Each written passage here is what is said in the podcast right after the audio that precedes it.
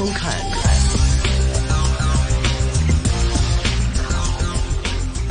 好的，AI 一周刊，AI 一周刊。今天下午的人工智能 AI 环节，我们继续来大家关注芯片半导体市场上的一些最新的行业的一些讯息。呃，要说到芯片代工呢，大家一定知道，龙头方面首当其冲肯定是看台积电。那么，唯一可能有跟台积电相争的呢，就是来自于韩国的三星了。近期啊，看到三星在自己的芯片制程跟产业方面，也是在步步紧逼台积电的一个步伐。根据最新的一些消息啊，有一些媒体机构关注到呢，三星晶圆的代工事业的冲刺先进制程方面呢，再次是催出了油门。目前看呢，很多方面已经开始进逼到台积电的水准了。根据韩国方面的一些媒体报道呢，看到三星现在呢在四纳米方面的一些生产良率，已经呢从年初的五成，现在呢已经跃增到了百分之七十五的一个水平了。这个良率呢，基本上已经可以跟台积电来相进行比拟了。那么在三纳米方面，目前的良率呢，也可以达到百分之六十。那么在更先进的二纳米的制程方面呢，跟台积电的竞争的本钱看起来似乎就更雄厚一些了。后续在刚刚已经达成的四纳米跟三纳米方面，有没有机会来跟台积电在市场上抢一抢订单呢？这已经开始成为市场上开始关注跟憧憬的一个方向了。对于三星啊，目前看到在先进制程方面的良率，哎，出现了一个大跃进的一个情况。有媒体啊就去问台积电，哎，你们怎么看待这个现象啊？那么台积电呢，也是一贯秉持着自己不评论对手的一个态度。再加上呢，这个现在呢，为这个是在这个法说会啊之前是有一个缄默期，是不可以对外进行评论的。所以呢，台积电方面对于这则消息也没有进行一些相关的回应。那么看到呢，在韩国方面的一些媒体呢，一些报道就根据一些券商机构里面的一些半导体行业分析师的一些消息呢，就关注到呢，三星现在四纳米的良率已经提高到了百分之七十五，三纳米良率呢改善到百分之六十，而在今年年初的时候呢，业界只是预估啊，三星四纳米的良率呢大概是在百分之五十的左右，现在呢，三纳米跟四纳米这些先进的制程技术良率都已经超过了百。分之六十，这就意味着呢，在这些制成的生产工艺水准已经基本上达到了一个稳定的水平。那么相关的分析师啊，他们就研判说呢，三星呢能够提高良率的原因之一，就是在于啊，这个芯片业的行业景气度开始趋缓了。那么随着整个。整体的产业那么开始放缓，那么晶圆厂的产能利用率开始降低，所以呢，三星呢就投入了更多的测试来进行一些晶圆的一些改善良率方面的一些运作，那么有更多的测试的产能跟机会。所以呢，有些行业分析师啊就认为说呢，之前三星啊这个十纳米以下的良率的改善是这个比较放缓、比较慢，那么这也就导致说啊，三星呢是在不断的延后推出一些先进啊、更高制程工艺水准的一些产品，而良率方面呢，又是苹果呀、英伟达呀、高通啊这些大厂 开始转向台积电投片的一个关键。因为你良率高的话呢，才能够保证你的生产成本比较低，所以呢，过去良率不佳成为了三星在跟台积电竞争当中逐步落后的关键因素之一。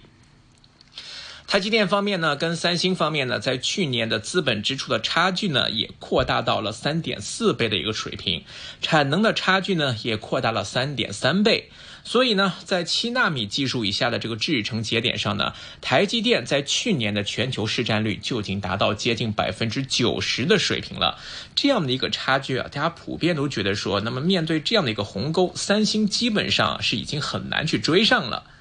所以呢，行业分析师认为呢，现在三星的先进制程的良率已经几乎哎，好像可以跟台积电相当了。那么这就可以令到呢，三星在跟台积电竞争当中呢，有机会可以提高赢回高通、英伟达等等这些优质大客户订单的一个机会。当中的诱因呢也很多，比如说呢，他们可以包括采用一些像环绕闸极，就是 GAA 的这个电晶体架构的这个三到五纳米制程良率的改善。同时呢，这个芯片业也希望扩增供应的来源。比如说像大家也知道，那像很多这个台积电呢，它方面的这些呃芯片的产能，可能都是独家供给某一些公司，比如说像英伟达，可能是优先供给，所以导致很多其他的一些相对的这个优先次序靠后的产能的的一些芯片厂家，想要去获取台积电的产能呢，就变得相对的比较困难。或者说呢，是要花费更高的一个成本。那么三星现在呢，在这一块领域的突破，也给到更多的这个芯片厂商更多的一些这个选择的一个机会。另外呢，这个芯片产业呢，也是希望扩增供应来源，来有更多的选择。也有分析师说啊，这个三星的三纳米良率改善之后呢，那么在更先进的二纳米的制程方面，跟台积电来竞争的本钱就更雄厚了。因为你有了更高的这样的一个芯片制成的一个基础，一个流水线的生产，那么会给自己的这个整个的生产方面呢，带来更多的经验跟技术的积累。那么另外呢，有一些方面可能让三星也会比较困难一些，比如说有些技术的落后，导致三星呢在某些方面的竞争可能会面对一些压力。比如说我们现在看到啊，在整个芯片方面的领域狂潮，重点是落在了人工智能方面，而人工智能的这波狂潮也造成像英伟达它的这个 GPU 是供不应求，同时呢价格也出现了一个狂飙。比如说，我们看像英伟达，它的这个旗舰产品 A 一百和 H 一百的 GPU 呢，是由台积电来独家供应的。那么三星电子啊，在过去是未能抢下任何的相关的订单，原因呢，就是台积电啊，它的这个先进的封装技术是领先于三星电子，就这个 CoWoS 的这样一个技术。而 GPU 啊，大家也知道是这个聊天机器人 Chat GPT 啊等等生成式的人工智慧的一个大脑的一般的存在。那么英伟达呢，在全球的 AI GPU 的市场上已经拿下了超过百分之九十的一个市占份额了。我们看现在啊，AI 产业呢是在快速的发展。带动到英伟达的 GPU 的需求是出现了一个暴增，A 一百和 H 一百的这些 GPU 呢，目前完全是由台积电来代工的。而六月初呢，台积电呢在在英伟达的要求之下呢，也提升了他们的一个封装产能，来配合相关产品的一些出货的一些情况。所以啊，台积电呢是凭着自己在先进封装技术，植入了 CoWoS 方面的这样的一个成功呢，令到自己可以独家来代工英伟达方面的这一类的芯片。而 AI 芯片呢，它要需要有快速有效的处理资料，同时呢，在技术上也面临挑战，所以呢是需要先进的封装技术。那么这个封装技术啊，也被视为啊是提升芯片效能的一个非常好的一个方法。芯片呢，在封装过程呢，以 3D 的方式来进行堆叠，那么它可以做到呢，缩短芯片之间的距离，来加快这个芯片之间的连接速度，从而呢，可以将这个芯片的效能来获得一个提升。比如说，它的提升幅度可能会达到百分之五十，甚至是更高，都是来自于这样的一个先进封先进的封装技术所带来的一些衍生效果。那么这个芯片堆叠跟这个封装的方式，能够让不同的芯片之间的效能产生一个巨大的一个差异。我们看台积电，它在二零一二年就开始推出了这个 CoWoS 这个技术，并且呢在持续升级这个封装技术。那么除了这个 CoWoS 之外呢，台积电当然它有其他的一些封装技术，像如今呢，像英伟达、苹果还有超威、AMD，他们的这个核心产品啊，都少不了目前台积电跟台积电旗下的这些封装技术的加成。AI 一周看。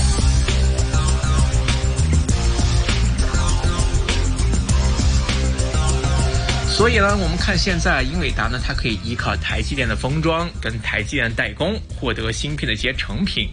换言之呢，那客户呢不仅需要去关注那么晶圆代工厂方面芯片的制造能力，就是这个制成工艺的水平，所以呢你还需要同时啊像台积电一样来提供一个完整的产业链流程，不只是说我的制程工艺够先进，我的制程工艺能做到这个良率比较高，同时呢你的芯片制造之后的封测能力也开始成为啊这些芯片代工厂商获取订单需要去衡量的一个因素跟标准。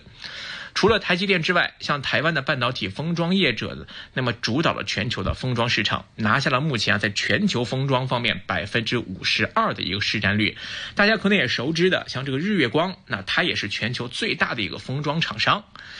虽然说我们看目前啊，在芯片的制程工艺上，哎，三星去年呢这个领先台积电量产了三纳米的芯片，但是呢，台积电它无可匹敌的这个封装技术啊，就说明了为什么英伟达还有苹果这些全球的科技巨头仍然在代工方面还是要倚重台积电。于是我们看，像 AI 也好，自驾汽车的这个自动驾驶芯片也好，这些大单呢，基本全部都是由台积电来吃下的。所以呢，就是因为在可能后续的这个封测等等技术方面不如台积电，也导致到三星在跟台积电在这一块的市占方面的差距可以说是越来越大了。当然了，我们也看到呢，三星也意识到了自己的问题，它也在全力开发自己的这个先进的封装技术，比如说像 iCube，还有这个 Xcube 等等，都是三星目前呢在研发的方向。而且呢，三星在今年的六月二十七号这个三星晶圆代工论坛的这个会议上面啊，当时也是发下了一个豪言壮语，就是说呢，自己不仅是要这个提升封装技术，还要建立啊相关的生态体系，打算呢跟台积电啊。要开展一个封装方面的一个大战了。确实啊，这个封装技术现在已经好像成为了这个芯片代工厂商啊也要去涉足的一个领域，给自己提升竞争力的一个非常重要的一个方面。根据一些调研机构之前的一些估计啊，来自于 TrendForce 方面的一些判断，今年呢搭载这个 GPU、FPGA 还有 ASIC 等等芯片的 AI 的伺服器设备，它的出货量将会来到一百二十万部。这是什么概念呢？这样的一个数字按年增幅达到百分之三十八点四，在整体的伺服器出货量的占比重占比的这样的一个数字呢，大概是接近百分之九。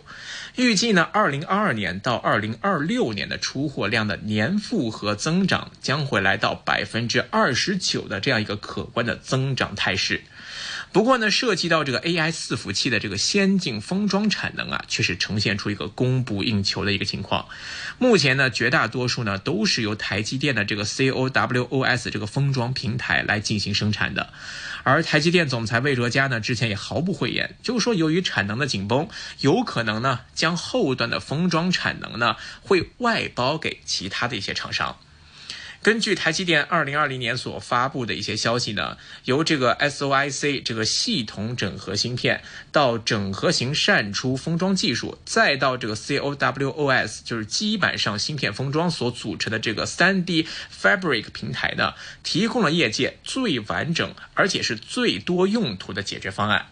用于整合这个逻辑小芯片技术跟这个高频宽记忆体特殊制成芯片，实现了更多的一些产品的一些设计，都可以通过这个平台来完成。所以台积电啊，就说明说呢，将会跟业界共同在先进封装的研发上来持续推进，甚至包括先进制程竞争对手三星等厂商呢，都有可能可以加入这样的一个协作。那么现任呢，这个讯芯 KY 的董事长。台积电呢前共同营运长蒋尚义啊，这个名字大家应该也不陌生了。那么他在二零零九年开始呢，就积极的推动台积电的先进封装技术的研发，并且呢，在二零一二年首次导入了这个 CoWoS 的这个先进封装技术，所以也是可以说为现在台积电在封装这一块的成功是打下了一个非常坚实的基础跟伏笔。由于摩尔定律呢受限于物理的极限，那么各家厂商啊都是无这个想尽办法去提升自己的这个性能、效能跟能耗的表现。所以呢，在这样的一个制程工艺大家接近于呃趋同的一个状态之下呢，封装技术就成为了能不能在已经同样的制程工艺的水平上提升自己效能的一个关键因素。而这也是为何台积电后来都能够独拿苹果订单呃的这个关键的因素之一。三星呢，目前我们来看呢，虽然在二零二二年声称开始了三纳米的制程方面的量产，并且呢率先台积电采用这种环绕闸极厂教的这个晶体管的架构，但是呢，在它这个先进制程良率远远落后台积电，甚至封装技术也不如台积电有效整合的情况之下。